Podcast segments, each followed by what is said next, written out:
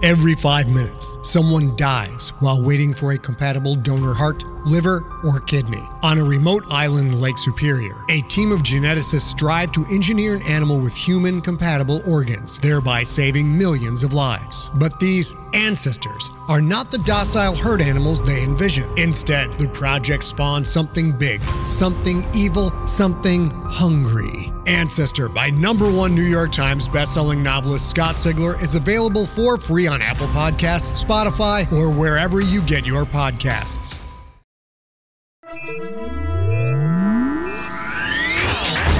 Light speed. Well, hello there. And welcome to the Lightspeed Magazine Story Podcast. I'm your new host, Jack Kincaid. Ah, with the change of seasons here, it's allergy time again. I bet I sound just darling today. The warmer weather's certainly welcome. By the way, the music in the background right now is a piece that I did for the Seeds of Change anthology. That was also edited by John Joseph Adams. Specifically, it was for the book trailer, which was something I improvised with fairly limited resources. I still think it turned out great. The book is great too, and it was an eye opener for me. At the time, I wasn't so big on short stories, and I'm still relatively new to science fiction. It was a gateway for me, really just pivotal. I hope you check that out if you haven't. It won't disappoint. But enough about that for now. Let's talk about Lightspeed. Good news if you didn't already know Lightspeed Magazine has been nominated again for the Hugo Award for Best Semi Prozine. And our editor, John Joseph Adams, is again up for the Hugo Award for Best Editor Short Form. Everyone at Lightspeed is excited and greatly honored by this nomination. Big thanks goes out to all of you who nominated us, and congratulations to all of the other nominees. Now, before we. Oh, there we go. I'm going to start talking in accents now. Now, before we get to our story this week, let's roll through some announcements and reminders. In addition to our ebook subscriptions offered via Weightless Books, you can now subscribe via Amazon.com. Subscribers will have every issue of Lightspeed delivered automatically to their Kindle library, whether it's an actual Kindle or one of the Kindle apps.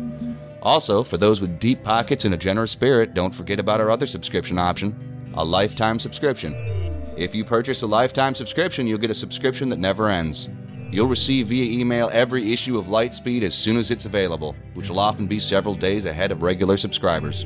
And you'll get it in both EPUB and Mobi format, so your subscription will be equally compatible with the Kindle and iPad and the Nook and most other e readers. Lifetime subscriptions are a great way to support the magazine and ensure that you never miss an issue. They cost $500 and you can purchase them directly from Lightspeed. Visit lightspeedmagazine.com slash subscribe to learn more about all of our subscription options. Also, don't forget that there's many ways you can sign up to be notified of new Lightspeed content. You can subscribe to our free monthly newsletter or RSS feed. You can follow us on Twitter, like our fan page on Facebook, or you can add us to your circles on Google+. If you visit lightspeedmagazine.com and click on this month's editorial, you'll find links to all of our social media pages. Now that we got all that out of the way, let's get to this week's story. Our next fantasy offering from the April issue is The Steam Dancer by Caitlin R. Kiernan. It's read for you by Susan Hanfield. Caitlin R. Kiernan has published seven novels, most recently The Red Tree, which has been nominated for the World Fantasy and Shirley Jackson Awards. Her short fiction has been collected into several volumes, including Tales of Pain and Wonder, From Weird and Distant Shores, to Charles Fort with Love, Alabaster, A is for Alien, and The Ammonite Violin and others. In 2011, Subterranean Press released Two Worlds and In Between The Best of Caitlin R. Kiernan, Volume 1. She studied geology and paleontology at the University of Alabama and the University of Colorado, and she's published in several scientific journals, including the Journal of Vertebrate Paleontology. She's currently working on her next novel. Kiernan lives in Providence, Rhode Island with her partner, Catherine. I hope you enjoy the story. If you do, please go to our website at lightspeedmagazine.com and leave a comment. Just click on fiction, find this story, and then leave a comment there. Or if you'd like to help spread the word, go to iTunes, find the Lightspeed Magazine Story Podcast, and leave a review or rating there. Well, that about does it for this week's intro, so without further ado, let's make the jump to Lightspeed.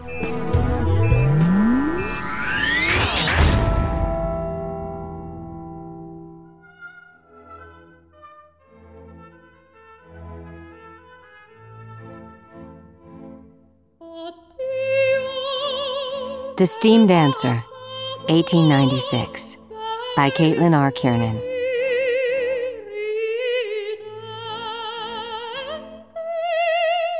1.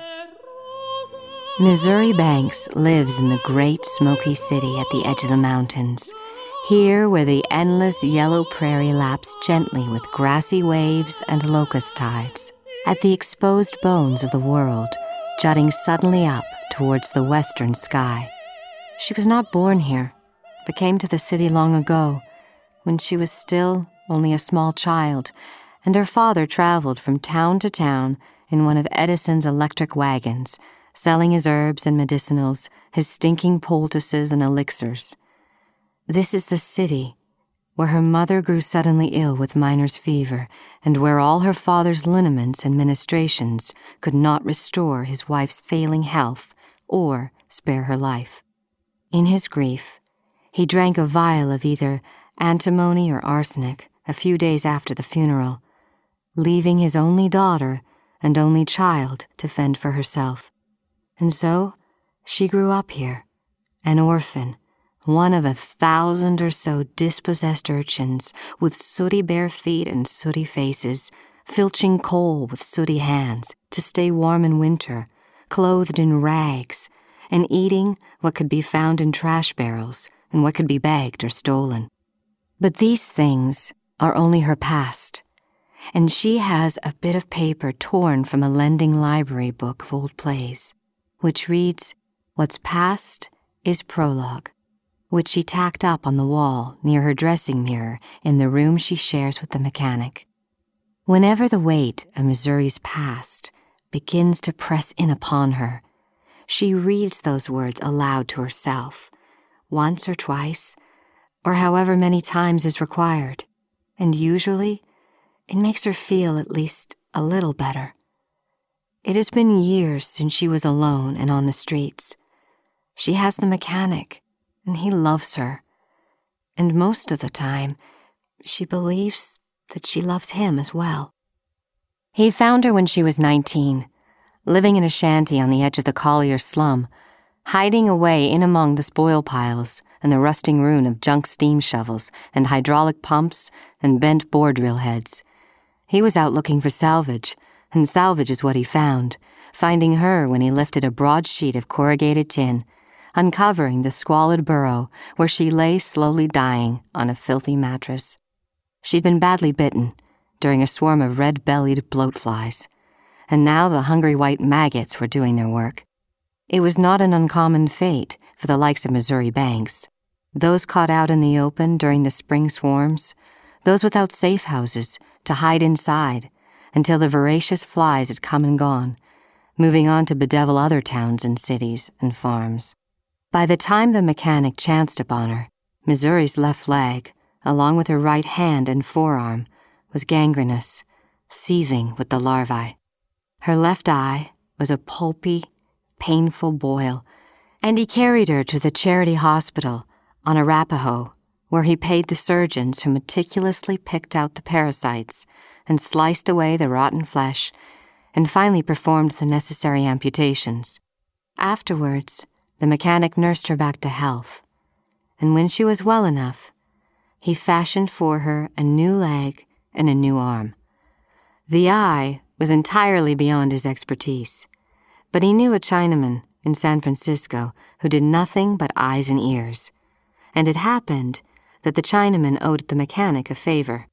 And in this way was Missouri Banks made whole again, after a fashion, and the mechanic took her as his lover and then as his wife, and they found a better, roomier room in an upscale boarding house near the 7th Avenue Irrigation Works. And today, which is the seventh day of July, she settles onto the little bench in front of the dressing table mirror and reads aloud to herself the shred of paper. What's past is prologue, she says, and then sits, looking at her face and the artificial eye and listening to the oppressive drone of cicadas outside the open window. The mechanic has promised that someday he will read her The Tempest by William Shakespeare, which he says is where the line was taken from. She can read it herself, she's told him, because she isn't illiterate. But the truth is, she'd much prefer to hear him read, breathing out the words in his rough, soothing voice and often he does read to her in the evenings. She thinks that she has grown to be a very beautiful woman, and sometimes she believes the parts she wasn't born with have only served to make her that much more so, and not any the less. Missouri smiles and gazes back at her reflection, admiring the high cheekbones and full lips which were her mother's before her, the glistening beads of sweat on her chin and forehead and upper lip, the way her left eye pulses with a soft turquoise radiance. Afternoon light glints off the galvanized plating of her mechanical arm, the sculpted steel rods and struts, the well oiled wheels and cogs, all the rivets and welds and perfectly fitted joints. For now, it hangs heavy and limp at her side because she hasn't yet cranked its tiny, double acting Trevithick engine. There's only the noise of the cicadas and the traffic down on the street and the faint, familiar, comforting chug of her leg. Other women are only whole, she thinks. Other women are only born, not made. I have been crafted. With her living left hand, Missouri wipes some of the sweat from her face and then turns toward the small electric fan perched on the schiffer. It hardly does more than stir the muggy summer air about, and she thinks how good it would be to go back to bed. How good to spend the whole damn day lying naked on cool sheets, dozing and dreaming and waiting for the mechanic to come home from the foundry. But she dances at Madame Ling's place four days a week, and today is one of those days. So soon she'll have to get dressed and start her arm, then make her way to the trolley and on down to the Asian Quarter. The mechanic didn't want her to work, but she told him she owed him a great debt, and it would be far kinder of him to allow her to repay it. And, being kind, he knew she was telling the truth. Sometimes he even comes down to see, to sit among the coolies and the pungent clouds of opium smoke, and watch her on the stage. 2. The shrewd old woman, known in the city only as Madame Ling, made the long crossing to America sometime in 1861, shortly after the end of the Second Opium War. Missouri has heard that she garnered a tidy fortune from smuggling and piracy, and maybe a bit of murder too, but that she found Hong Kong considerably less amenable to her business ventures after the treaty that ended the war and legalized the import of opium to China. She came ashore in San Francisco and followed the railroads and airships east across the Rockies. And when she reached the city at the edge of the prairie, she went no farther. She opened a saloon and whorehouse, the Nine Dragons, on a muddy, unnamed thoroughfare. And the mechanic has explained to Missouri that in China, nine is considered a very lucky number. The Nine Dragons is wedged in between a hotel and a gambling house, and no matter the time of day or night, seems always just as busy. Madame Ling never wants for trade. Missouri always undresses behind the curtain before she takes the stage, and so presents herself to the sleepy eyed men, wearing only a fringed shawl of vermilion silk her corset and sheer muslin shift, her white linen pantalettes. The shawl was a gift from Madame Ling, who told her in broken English that it came all the way from Beijing. Madame Ling of the Nine Dragons is not renowned for her generosity towards white women, or much of anyone else. And Missouri knows the gift was a reward for the men who come here just to watch her. She does not have many belongings, but she treasures the shawl as one of her most prized possessions and keeps it safe in a cedar chest at the foot of the bed she shares with the mechanic, and it always smells of the camphor soaked cotton balls she uses to keep the moths at bay. There is no applause, but she knows that most eyes have turned her way now. She stands sweating, and the flickering gaslight glow the open flames that ring the small stage, and listens to the men muttering in Mandarin amongst themselves, and laying down mahjong tiles, and sucking at their pipes. And then her music begins. The Negro piano player and the woman who plucks so proficiently at a guzheng's 25 strings, the thin man at his xiao flute, and the burly Irishman who keeps the beat on a goatskin bodhrán and always takes his pay in Chinese whores. The smoky air fills with a peculiar jangling rendition of the final aria of Verdi's La Traviata, because Madame Ling is a great admirer of Italian opera. The four musicians huddle together, occupying the space that has been set aside especially for them, crammed between the bar and the stage, and Missouri breathes in deeply, taking her cues as much from the reliable metronome rhythms of the engines that drive her metal leg and arm as from the music. This is her time, her moment, as truly as any moment will ever belong to Missouri Banks. And her dance is not what men might see in the white saloons and dance halls and brothels strung out along Broadway and Lawrence not the schottisches and waltzes of the ladies of the line, the uptown sporting women in their fine ruffled skirts made in New York and Chicago. No one has ever taught Missouri how to dance, and these are the only moves that come naturally to her that she finds for herself. This is the interplay and synthesis of her body and the mechanic's handiwork, of the music and her own secret dreams. Her clothes fall away in gentle, inevitable drifts, like the first snows of October. Steel toe to flesh and bone heel, the graceful arch of an iron calf, and the clockwork motion of porcelain and nickel fingers across her sweaty belly and thighs.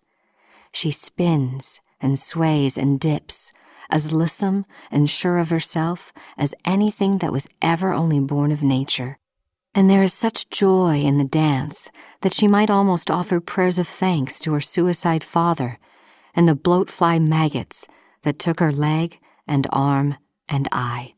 There is such joy in the dancing, it might almost match the delight and peace she's found in the arms of the mechanic. There is such joy, and she thinks this is why some men and women turn to drink and laudanum tinctures of morphine and Madame Ling's black tar, because they cannot dance. The music rises and falls, like the seas of grass rustling to themselves out beyond the edges of the city, and the delicate mechanisms of her prosthetics clank and hum and whine. And Missouri weaves herself through this landscape of sound with the easy dexterity of pronghorn antelope and deer fleeing the jaws of wolves or the hunter's rifles, the long haunches and fleet paws of jackrabbits running out before a wildfire. For this moment, she is lost, and for this moment, she wishes never to be found again. Soon, the air has begun to smell of the steam leaking from the exhaust ports in her leg and arm, an oily, hot sort of aroma that is as sweet to Missouri Banks as rosewater or honeysuckle blossoms. She closes her eyes, the one she was born with and the one from San Francisco, and feels no shame whatsoever at the lazy stares of the opium smokers. The piston rods in her left leg pump something more alive than blood, and the flywheels turn on their axles. She is muscle and skin, steel and artifice. She is the woman who was once a filthy, ragged gutter snipe, and she is Madame Ling's special attraction, a wondrous child of terpsichore and industry. Once she overheard the piano player whispering to the Irishman, and he said, You'd think she emerged out of her mamma's womb like that. And then there was a joke about screwing automata. But however it might have been meant, she took it as praise and confirmation. Too soon the music ends, leaving her gasping and breathless, dripping sweat and an iridescent sheen of lubricant onto the boards. And she must sit in her room backstage and wait out another hour before her next dance. 3. And after the mechanic has washed away the day's share of grime, and they're finished with their modest supper, of apple pie and beans with thick slices of bacon, after his evening cigar and her cup of strong black Indian tea, after all the little habits and rituals of their nights together are done, he follows her to bed. The mechanic sits down, and the springs squeak like stepped on mice. He leans back against the tarnished brass headboard, smiling his easy, disarming smile while she undresses. When she slips the stocking off her right leg, he sees the gauze bandage wrapped around her knee, and his smile fades to concern.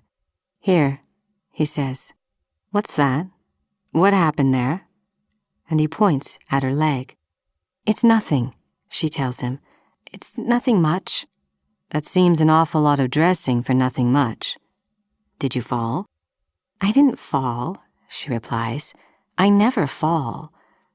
Of course not, he says. Only us mere mortal folk fall. Of course you didn't fall. So what is it? It ain't the latest goddamn fashion.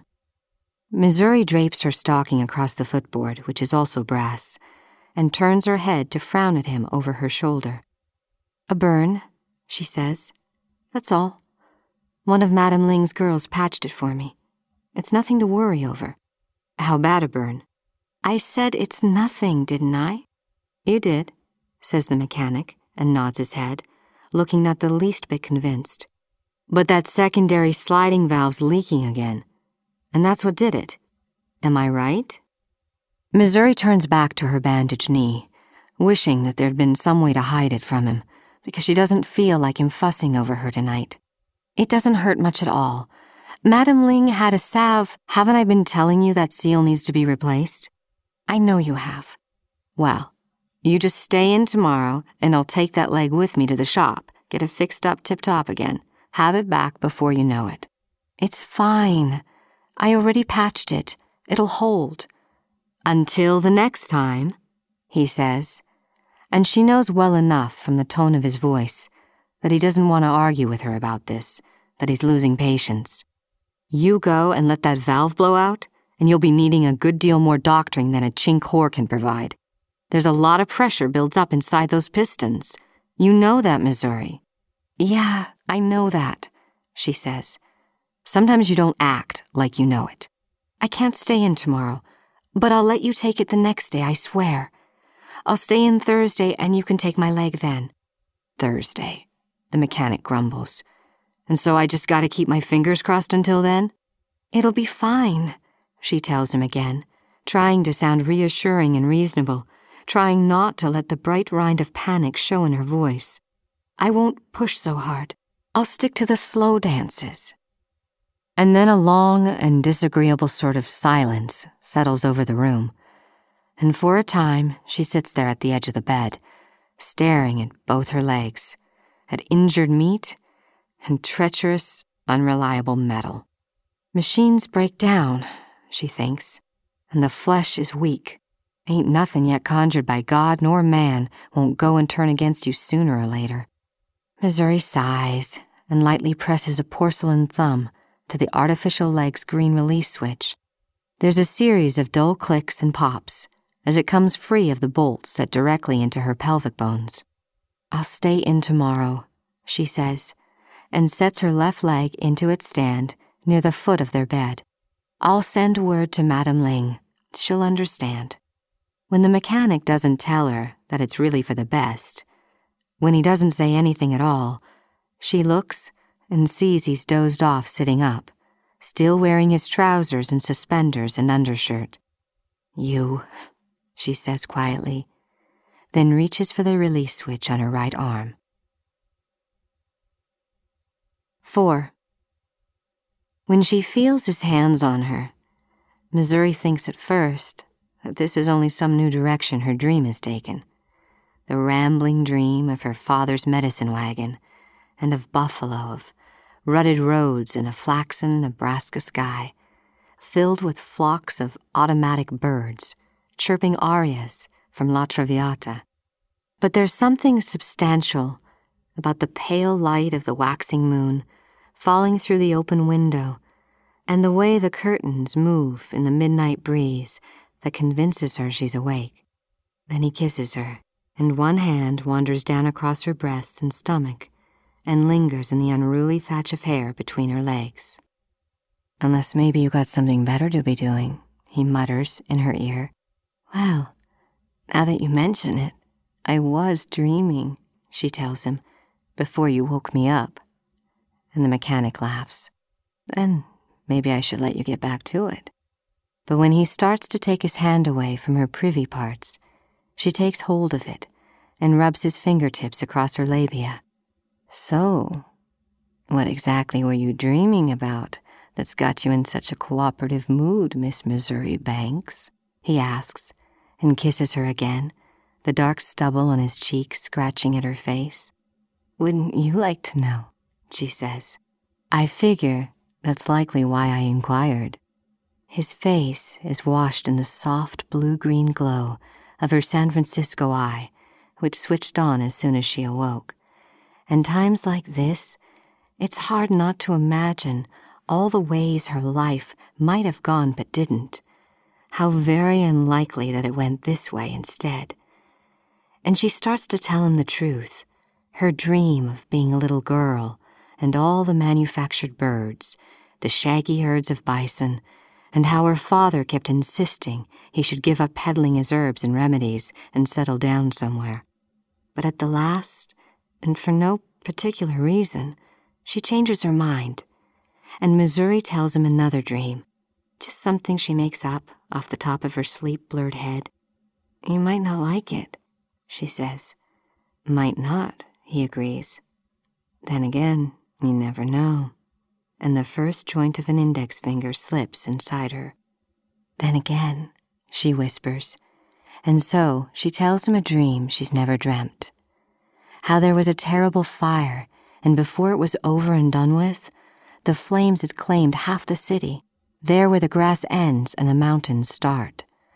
And at first, she tells him, it was an awful, awful dream because she was trapped in the boarding house when it burned, and she could see him down on the street calling for her, but try as they may, they could not reach each other. Why do you want to go and have a dream like that for? he asks. You wanted to hear it. Now shut up and listen. So he does as he's bidden, and she describes to him seeing an enormous airship hovering above the flames, spewing its load of water and sand into the ravenous inferno. There might have been a dragon, she says, or it might have only been started by lightning. A dragon, he replies, working his finger in a little deeper. Yes, I think it must definitely have been a dragon. They're so ill tempered this time of year. Shut up, this is my dream, she tells him, even though it isn't. I almost died, so much of me got burned away, and they had me scattered about in pieces in the charity hospital. But you went right to work, putting me back together again. You worked night and day at the shop, making me a pretty metal face and a tin heart and you built my breasts from sterling silver, he says, and your nipples I fashioned from out pure gold. And just how the Sam hell did you know that? She grins. Then Missouri reaches down and moves his hand, slowly pulling his finger out of her. Before he can protest, she's laid his palm over the four bare bolts where her leg fits on. He smiles and licks at her nipples, then grips one of the bolts and gives it a very slight tug. Well, while you were sleeping, he says, I made a small window in your skull, only just large enough that I can see inside. So, no more secrets. But don't you fret. I expect your hair will hide it quite completely. Madam Ling will never even notice, and nary a Chinaman will steal a glimpse of your sweet, darling brain. Why, I never even felt a thing. I was very careful not to wake you until you did. And then the talk is done, without either of them acknowledging that the time has come and there's no more of her fiery, undreamt dreams or his glib comebacks. There's only the mechanic's busy, eager hands upon her, only her belly pressed against his, the grind of their hips after he has entered her, his fingertips lingering at the sensitive bolts where her prosthetics attach. She likes that best of all, that faint electric tingle, and she knows he knows, though she has never had to tell him so. Outside and far away, she thinks she hears an owl, but there are no owls in the city. 5. And when she wakes up again, the boarding house room is filled with the dusty light of a summer morning. The mechanic is gone, and he's taken her leg with him. Her crutches are leaned against the wall near her side of the bed. She stares at them for a while, wondering how long it has been since the last time she had to use them, then deciding it doesn't really matter, because however long it's been, it hasn't been long enough. There's a note, too, on her nightstand, and the mechanic says not to worry about Madame Ling, that he'll send one of the boys from the foundry down to the Asian quarter with the news. Take it easy, he says. Let that burn heal. Burns can be bad. Burns can scar, if you don't look after them. When the clanging steeple bells of St. Margaret of Castello's have rung nine o'clock, she shuts her eyes and thinks about going back to sleep. St. Margaret, she recalls, is a patron saint of the crippled, an Italian woman who was born blind and hunchbacked, lame and malformed, Missouri envies the men and women who take comfort in those bells, who find in their tolling more than the time of day. She has never believed in the Catholic God or any other sort, unless perhaps it was some capricious heathen deity assigned to watch over starving maggot ridden gutter snipes. She imagines what form that god might assume, and it is a far more fearsome thing than any hunchback crone. A wolf, she thinks Yes, an enormous black wolf, or coyote, perhaps, all ribs and mange and a distended, empty belly, crooked ivory fangs, and burning eyes like smoldering embers glimpsed through a cast iron grate. That would be her God, if ever she'd been blessed with such a thing. Her mother had come from Presbyterian stock, somewhere back in Virginia but her father believed in nothing more powerful than the hand of man, and he was not about to have his child's head filled up with Protestant superstition and nonsense, not in a modern age of science and enlightenment. Missouri opens her eyes again, her green eye, all cornea and iris, aqueous and vitreous humors, and the ersatz one designed for her in San Francisco. The crutches are still right there, near enough that she could reach out and touch them. They have good sheepskin padding, and the vulcanized rubber tips have pivots and are filled with some shock absorbing gelatinous substance, the name of which she has been told and cannot recall. The mechanic ordered them for her special from a company in some faraway Prussian city, and she knows they cost more than he could rightly afford, but she hates them anyway. And lying, on the sweat damp sheets, smelling the hazy morning air rustling the gingham curtains. She wonders if she built a little shrine to the wolf god of all collier gutter snipes, if maybe he would come in the night and take the crutches away so she would never have to see them again. It's not that simple, Missouri, she says aloud. And she thinks those could have been her father's words. If the theosophists are right, and the dead might ever speak through the mouths of the living. Leave me alone, old man, she says and sits up. Go back to the grave you yearned for and leave me be. Her arm is waiting for her at the foot of the bed, right where she left it the night before, reclining in its cradle, next to the empty space her leg ought to occupy. And the hot breeze through the window, the street and coal smoke scented breeze, causes the scrap of paper tacked up by her vanity mirror to flutter against the wall. Her proverb, her precious stolen scrap of Shakespeare. What's past is prologue. Missouri Banks considers how she can keep herself busy until the mechanic comes back to her. A torn shirt sleeve that needs mending, and she's no slouch with a needle and thread. Her good stockings could use a rinsing, the dressing on her legs should be changed, and Madame Ling saw to it she had a small tin of the pungent salve to reapply when Missouri changed the bandages. Easily half a dozen such mundane tasks. Any woman's work, any woman who is not a dancer, and nothing that won't wait until the bells of St. Margaret's ring ten or eleven. And so she watches the window, the sunlight and flapping gingham, and it isn't difficult to call up with almost perfect clarity the piano and the guzheng and the Irishman thumping his bodhrán, the exotic, festive trill of the xiao. And with the music swelling loudly inside her skull, she can then recall the dance. And she is not a cripple in need of patron saints, or a gutter snipe praying to black wolf gods, but Madame Ling's specialty, the steam and blood powered gem of the Nine Dragons. She moves across the boards, and men watch her with dark and drowsy eyes as she pirouettes and prances through gray opium clouds.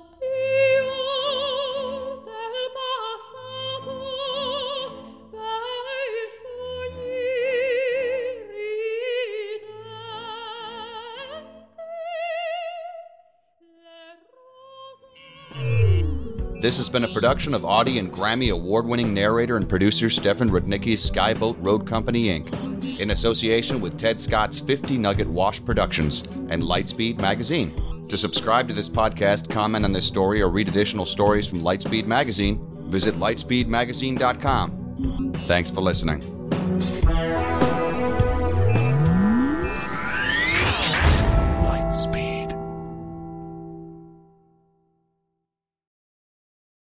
Hey there, this is Justin Bartha. I made a funny new podcast, King of the Egg Cream. It has the greatest cast in the history of podcasts with actors like Lewis Black. I'm torn by my feelings for two women. Bobby Cannavale. You can eat it, or if someone hits you, you can put it on your cut. Melanie Lynskey. I wonder what these marvelous things are that look just like boiled chicken feet. Jason Ritter. I can break things and pick locks and kill people. Michael Stuhlbarg. The whole point is to inspire people that they should make themselves better. Ari Graynor. No, don't whet its appetite. What are you, an idiot? Me, Justin Bartha.